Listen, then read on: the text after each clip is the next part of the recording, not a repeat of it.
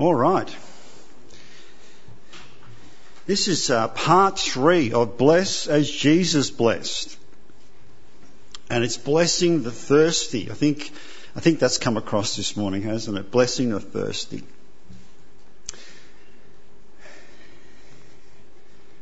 There we go. Look at all those numbers up there.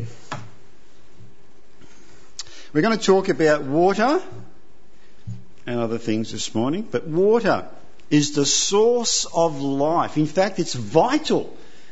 The one thing that's, that is so vital for life is water. My wife uh, often asks me, why do I, every time I plant something, it dies? And the response is always the same. You don't water it. I can say that because she's not here. It's true though. Fluids are the most important thing for every living organism. Fluid. Water comes in three ways. Ice, that's solid. I'm, I'm drawing on my high school science here. It's vapor or steam. That's the second way it comes. And then, of course, liquid. Facts and figures. Look at all those figures. What are those numbers up there? Did you know that 71% of the Earth's surface is covered by water? 71%. And out of that 71%, only 2.5% of that is fresh water. It's not much, is it? 2.5%. Now, out of that 2.5%, that's not the 71, but the 2.5% is fresh water that is actually accessible for use. So if you thought 2.5 was a low number, well, 1% is much lower than that. And by that we mean that a lot of our fresh water is trapped in glaciers and snowfields and, and the like. It's not readily accessible. 60%. That's how much water uh, is in your body. That, that's, your body is made up of 60% water. You didn't think water could be so ugly. No, no. no. And your brain, your brain, what are you laughing at? The brain. Right, maybe not your brain, but the brain the brain is made up of 80% water. I, th- I, th- I thought that was staggering. The brain, the actual brain, things that we think about, is made up of 80%. I don't know what's so funny. Oh, this is, a, this, this is facts and figures. 80%. It gives a new meaning, doesn't it, to water on the brain, doesn't it? It does. All right. You can live without water uh, depending on the environment, right? This is, this is uh, what, what they tell us, the scientists tell us. You can live without water for three to four days. That's how long you can live without water. Maximum, you know, there have been a few people that have lived just a little bit longer, but seven days is the most that anyone could possibly go with without having a drink of water or fluid of some description. Maybe, maybe coffee, you know, that would be good. Now, you can live three to four weeks without food. I know some teenagers, Judy, can't live three or four hours without food, but three to four weeks. You know, Gandhi, uh, Mahatma Gandhi, he, he's one of these famous people that went on a hunger strike. He actually is probably the only one that's actually gone on a real fair income hunger strike and survived. And he lasted 21 days. That's how long he, he didn't eat for. And he, and he lived. Bobby Sands. If you're Irish, you know who he is. He was probably the most famous hunger striker, and, and he, he didn't eat for a long time. And it, uh, near the end, he had to be hospitalised, and he still didn't eat, and he wasn't force fed. And he survived 66 days without food. But he, he perished in the end. He died. That's enough about food because next week Lee's going to talk about the bread of life, so that's all I'm going to say. But just as a comparison, you see, water is far more important to us even than food. History uh, tells us that uh, in Mesopotamia, which the, the uh, archaeologists and the, and the historians tell us is the cradle of civilization, was sited between two major rivers, the Euphrates and the Tigris. Rome, sited on the Tiber River. Egypt, the Nile River. These are great civilizations. And Melbourne, the Yarra. That's what John Batman said. Yeah, he, he rode up and he, he, and he came to where Melbourne. He says, "You know what? What did he say? This is the place for a village."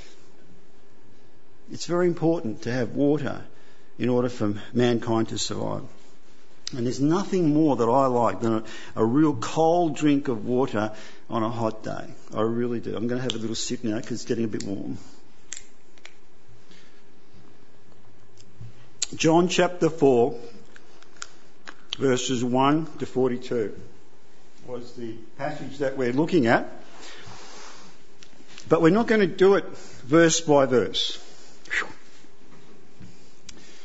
Again, we're going to look at, the, look at it through the same lens that we looked at chapter 3 last week. What was that lens?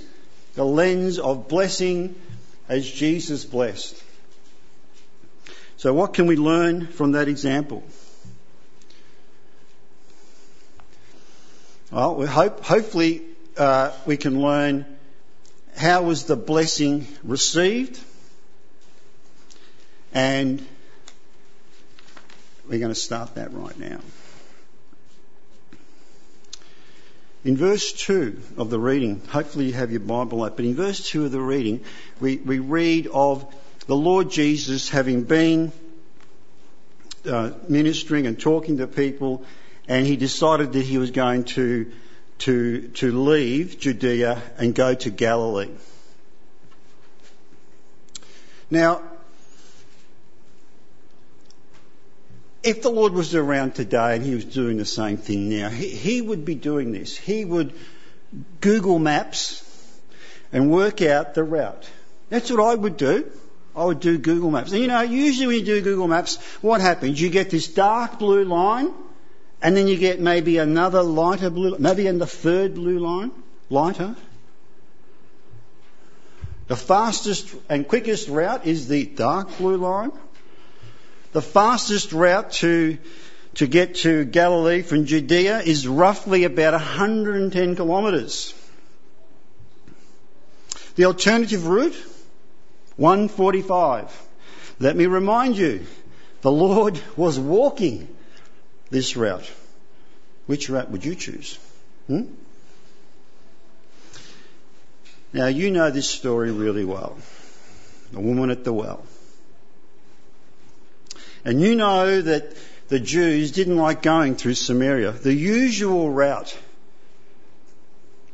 to get from Judea to Galilee was through the little area called Perea, the usual route the Jews did not like going through Samaria. They just didn't get on.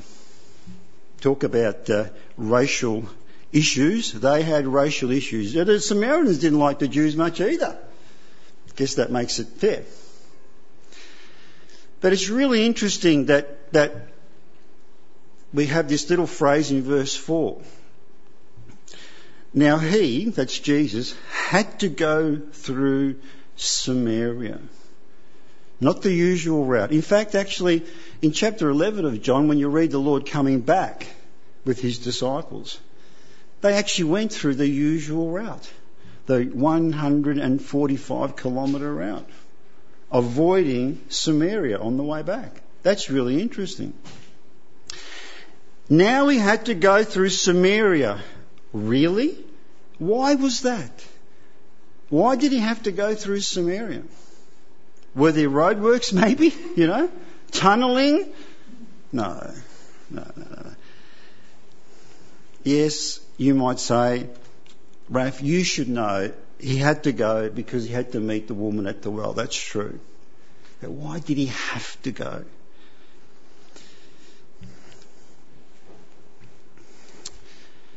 You know, that little phrase had to go is one word in the Greek and it means must, necessary by the nature of things, obligated. In the King James, it's rendered must needs go to Samaria. It was necessary to pass through Samaria, is what the Lord is trying to say here, what the scriptures are trying to say is. Why was that? Because there was a need? Absolutely. The Lord knew about the need, not so much just the woman's need, as we're going to bring out as well, but who was he? He was the Saviour of the world.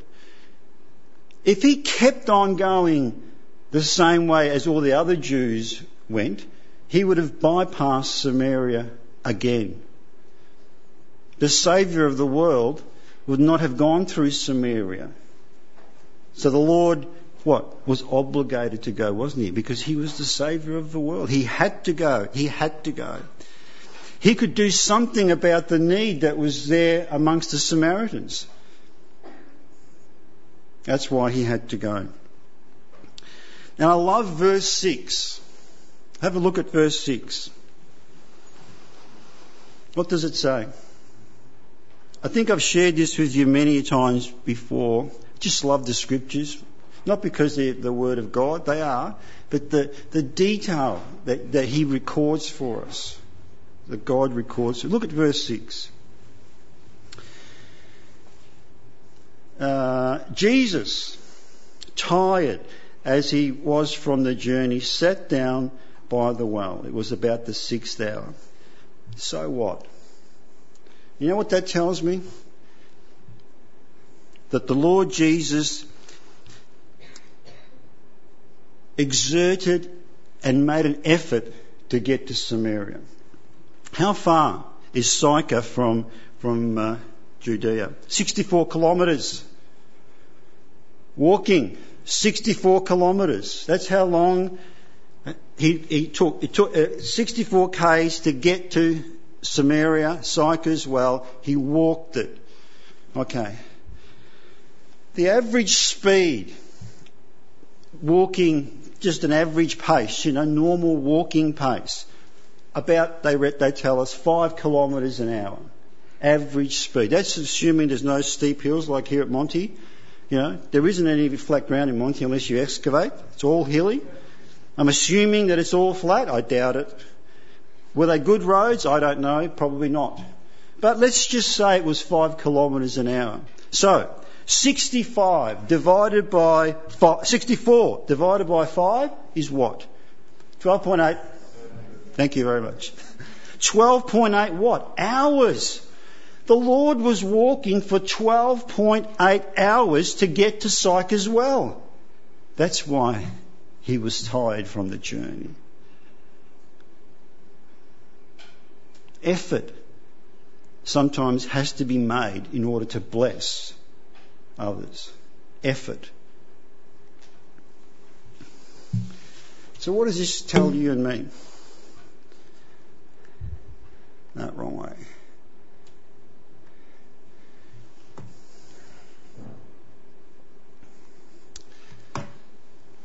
How far are you and I willing to go to bless others? That's the question, isn't it? We have to ask ourselves. Last week, I spoke to you about telling the truth and, and teaching, and I said that we need to get out there amongst the community. Absolutely. This week, it's that plus where did, where did the Lord find himself? In an uncomfortable environment. He was a Jew. He was a Jew in Samaria, slap bang in the middle of Samaria at Sychar. Not a not, not a comfort zone. You know, you know, Sychar was not on the must go visit list for any Jew. It really wasn't. They always went the longer way. Always. Have a look at the time of day it was.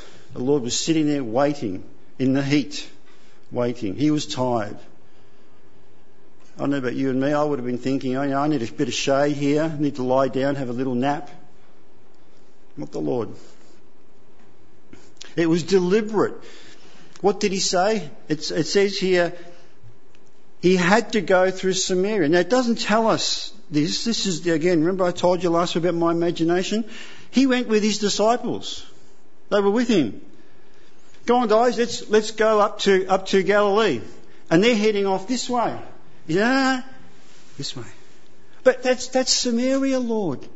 No, doesn't matter. We're going this way. And all the way, the 64 Ks, the Lord could hear the disciples going, We're going through Samaria. You know, there's, there's Samaritans. This is, we shouldn't be coming this way. But it was planned and purposeful and deliberate. Sometimes our, the way that we need to bless is like that. We need to make plans to bless others. We need to be deliberate in our actions in order to bless others. Can you and I do this? Absolutely. There's no reason why we can't. Monty Primary School. We're going to try this year to be more deliberate, to bless the community. We heard a little bit from Nancy. There's need up there. There's need just like there was in Samaria. And I don't know how we're going to meet the need. I really don't. Whatever, whenever it comes up, we'll be praying the Lord help us and direct us to meet that need. But I hope that our attitude will be like the Lord's, that, that our, our attitude will be, doesn't matter if we have to walk 64k, it doesn't matter if it's hot, it doesn't matter if I have to sit and wait. There's a need. And I, I hope that we have the attitude that like the Lord had, meet the need. Clean up Australia. Great. That's another way we're going to do it. Try and do this as well. Try and meet the, the community round about. Rub shoulders with our, our neighbours. And show them that we care. Not just about the environment, but we care for them. And hopefully that'll give us an opportunity to speak, have a chat, even just get to know each other so that we might be able to bless. Again, thank you, Jane, for, for helping us uh, do this. If you have any ideas, any thoughts of how we can meet the need and bless others, not just for the sake of blessing, because the Lord didn't just go there to help the woman have a, have a drink. There was, a, there was another agenda as well spiritual need. Blessing the thirsty. Thirst is an obsessive thing, isn't it? It's absolutely, it's, it's almost a craving. I don't know what it's like to be an alcoholic or a drug addict because they talk about a similar thing, the craving to drink, the craving to take the next drug, whatever they might have. But I know about thirst. I do. Thirst is, the craving is like a domination. It really is a domination of one's thoughts and feelings by the persistent desire. And in this case, to drink. How do I know about this? You know, you, you might have noticed, you probably haven't, but it's a very icy drink.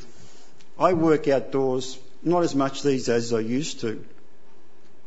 And when it's hot, I have a big bottle like this, and it's rock solid ice. And during the day, it just melts, and I fill it up, and it melts, and I fill it, and I keep drinking.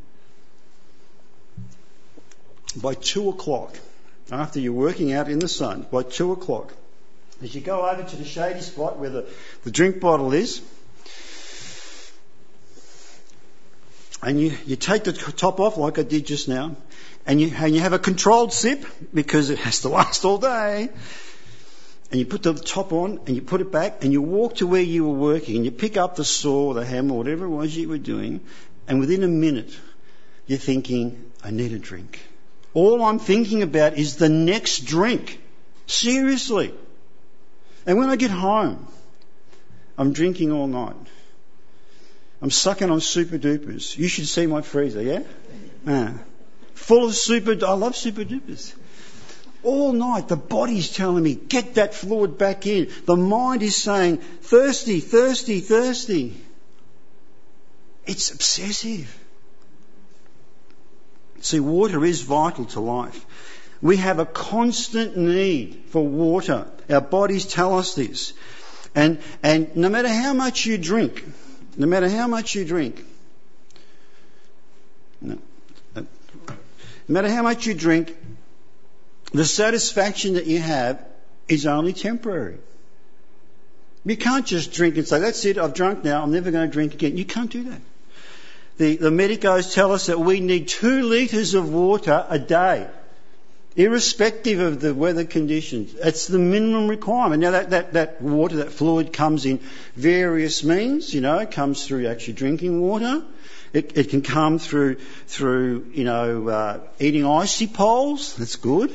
Yeah. Your vegetables and fruit. Oh, that's not so good, is it? And coffee and tea. Now that's good. But you know what I'm saying? It, doesn't matter how that two litres comes about. You need to, your body needs the two litres minimum. And, and the source of water here in Australia, we are so blessed. We really are. Even though it's, it's, a, it's a dry country, you can go to any tap and get drinking water, safe drinking water. Not always cool, but it's, it's, at least it's safe. We have dams and reservoirs, and we have bottled water. Anywhere you go. And I've noticed people here at church sometimes coming in of a morning with their bottle of water, so when you're a bit thirsty, you can take a sip. We are blessed to be able to do that. South Africa, Cape Town. Have you been watching the news? That's, that's like the biggest city in South Africa, like the capital city type. Three and a half million people. What are they looking forward to? Not so much the Australians coming over to play Test cricket. They're looking forward to, what do they call it? Day zero. June 4th, they reckon it will be. What, what's so important about day zero, June 4th? It's the day that you, when in Cape Town, when you get there and you turn on the tap, nothing will come out. They have to shut down the taps, the water supply. They've had three years of drought. There's no, it's hardly any water. It's already being rationed, severely rationed. Leads us to say there's a bit of a panic there. Living water from verses 10 to 26, it talks about this different type of water. We've been talking about the physical stuff, the liquid stuff, the cold water. But it, you know, the Lord isn't talking about that in this passage, is he? Not really. He's talking about living water. So it's a different source.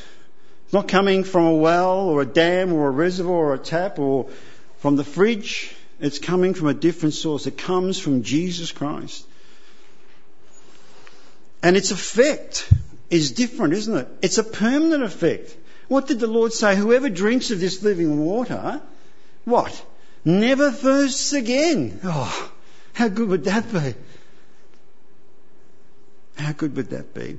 And this living water just doesn't uh, meet the first need. It meets, it meets our spiritual need, our emotional need, our, our, our psychological need, and, and much more as we see when you go through the, uh, through the text.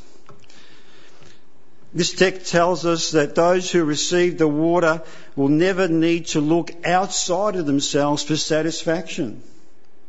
Never. Because, why is that? Because the living water is supplied by the Holy Spirit, which is dwelling in us. The Spirit of Christ. That's another title of the Holy Spirit. We talked about Him last week as the Spirit of Truth. This week is the Spirit of Christ who lives in us, lives within, making it a constant source that never runs out. Never be without water ever again is what Christ is saying. That's what's so unique about this living water. And then finally he talks about it being able to spring up out of a person. What does he mean by that? See, this living water isn't limited to a bottle or a tap or a reservoir even. It's not limited to the here and now. That lady over there is having a drink of water. I spotted that. I didn't set that up, by the way. And it's not limited to the, to the, to the earth either, because this living water has ramifications for eternity in heaven. Now I know what you're thinking. I do. I know what you're thinking, Raph, we can't bless like this. We can't bless like the Lord here. We, we, we, we, can't, we can't give people living water. Well, we, we, might be able to teach, like you said last week, and we might be able to tell the truth. Well, well no, we should be telling the truth, like you said last week. But, but this, bless the thirsty, how are we going to do that? Let's jump to verse 39. What does it say? Many of the Samaritans from the town, from that town, that was Sychar, believed in him because of the testimony of the, of the woman. That's an interesting verse. That woman was not the living water, was she? She wasn't the living water. You know, this, if you thought, if you felt sorry for the Samaritans who were marginalised and, and, and discriminated against by the Jews, and you know this story, I don't have to tell you about this woman. She was marginalised and discriminated against by the Samaritans, her own people. How, how was her testimony so important? Why was it? How did she bless the thirsty? Well, that's why I picked that uh, that that, um, that that song. She was a channel of blessing to her people in Sychar, to her village, to her township. What's what what does what does channel mean? It's a bed of a stream or river or other waterway. So it's really always to do with water a course into which something, in this case I'm putting the word blessings there, that may be delivered. And three, it's a route through which anything passes or, oh, I spelt that wrong. I'm sorry. Oh dear, that's terrible. I didn't notice that before. It should be the word progresses, alright? A route through which anything passes or progresses. You get the idea? I did have some images, but I couldn't get them to work, so they're not here. But, you know, a channel is like a waterway, isn't it? It's a waterway. An aqueduct is similar, you know. Not a river, but a channel. A bit smaller. If you go up the country, you'll see that a lot in the areas where they, uh, they do crop farming. Brothers and sisters, we are predestined by the Lord. We, sometimes we get caught up with this word, predestined. We don't read and understand everything else about what we're predestined to do. We are predestined to be channels of blessing. That's what the Lord expects us to do and B, Through us, the gospel is made known. That's the expectation of God. Through his people, the gospel is to be made known.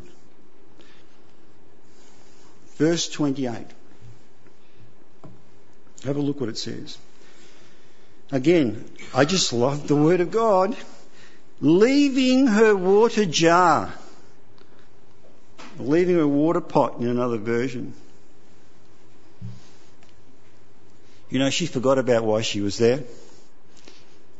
She didn't, she didn't draw the water from the well. She didn't take it home. You know, water is very important. You know, these people had wells because there was no other source of water there. They didn't have a river or a reservoir. But after meeting with, with, with the Lord Jesus, she left her water pot and hightailed it back to town. I love it. The urgency that she had, the desire she had for others to be blessed like she'd been blessed, to tell others about this man, Jesus Christ. She, she wasn't liked by the other people in the town. She was ostracized. And yet she left her water pot. I, I find that amazing. And, and, and it's, there's more than that, more than that. Look, Verse 29, look what it says there. Look. she says, she gets into the town, leaves her water pot, gets in, she says, come and see a man. I love that as well. you know? Come and see a man. She might not have been able to, to give people living water. I can't give people living water either. Neither can you. We can't. But what she did, she directed the people of her township from Sychar to the source of the living water. Our brothers and sisters, you and I, we can do that. Surely we can do that. Now, verse 39 again. I love this verse as well.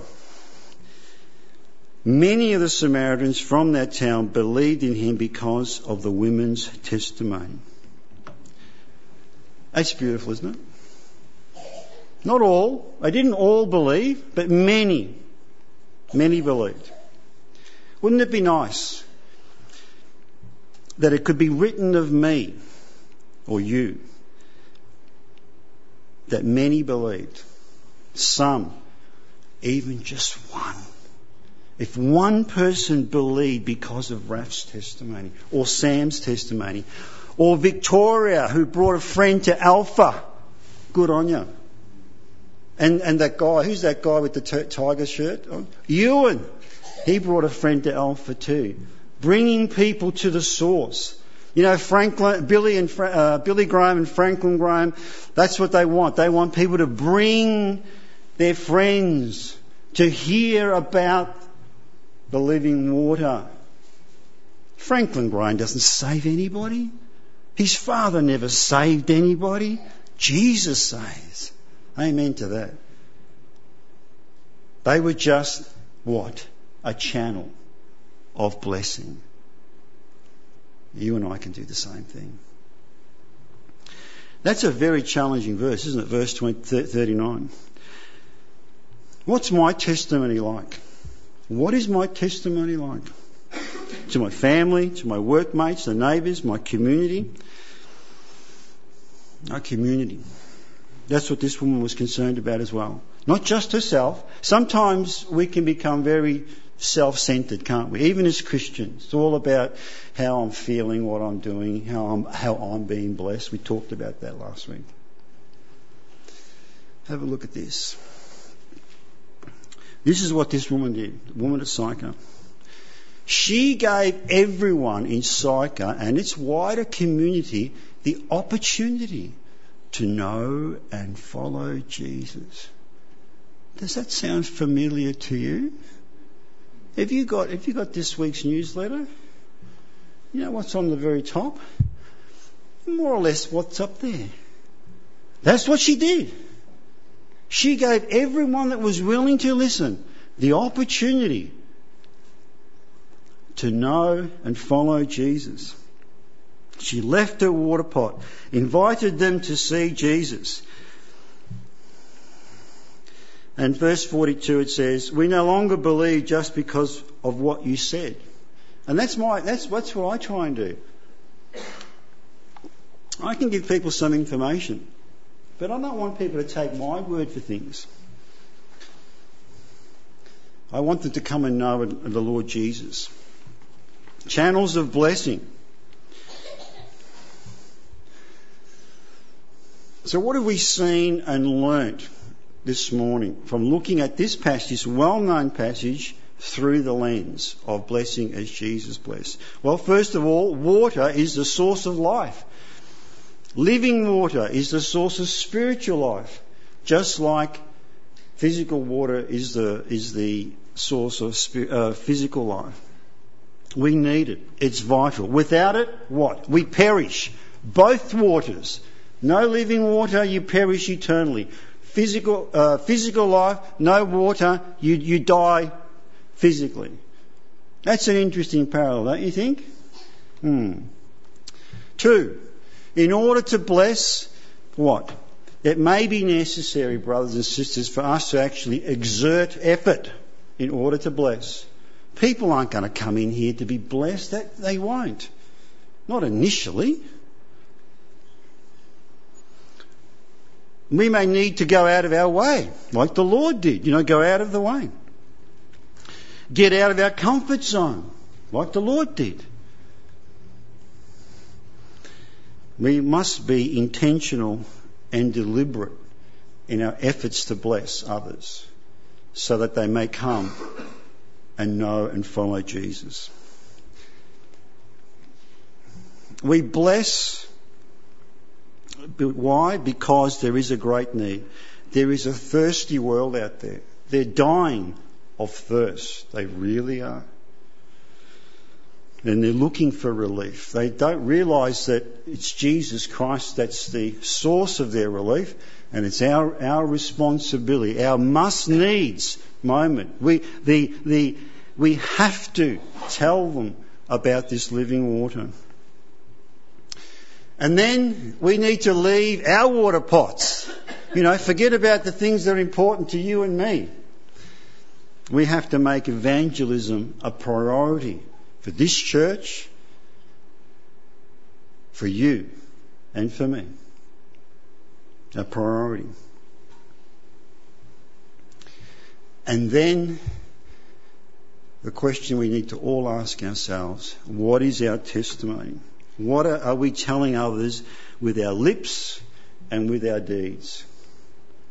Let's encourage people that we rub shoulders with wherever we may be, at any time, any circumstance, any situation, to come and see a man. That's what we're about here at Monty. We want people to come and see a man called Jesus Christ and get to know him. And then they may also have, be able to say, we no longer believe just because of what you said, Raph, Jim, Graham, but we have heard him for ourselves. The Spirit of God speaking into the hearts of others, convicting them of their sin. I don't have to do that. It's not my job. It's my job to give them the opportunity to come and know and meet this man called Jesus. And what did they say at the very end? That they said, and we know that this man really is the Saviour of the world. That's from the lips of the Samaritans after the woman at Sychar's well encouraged them to come and see a man. I love it. I love it. I hope you've learned something this morning from the scriptures of how Jesus blessed how his people can bless, and how you and I can bless like Jesus blessed. Thank you. Would you like a, would you like a cold water? I think that's the other one.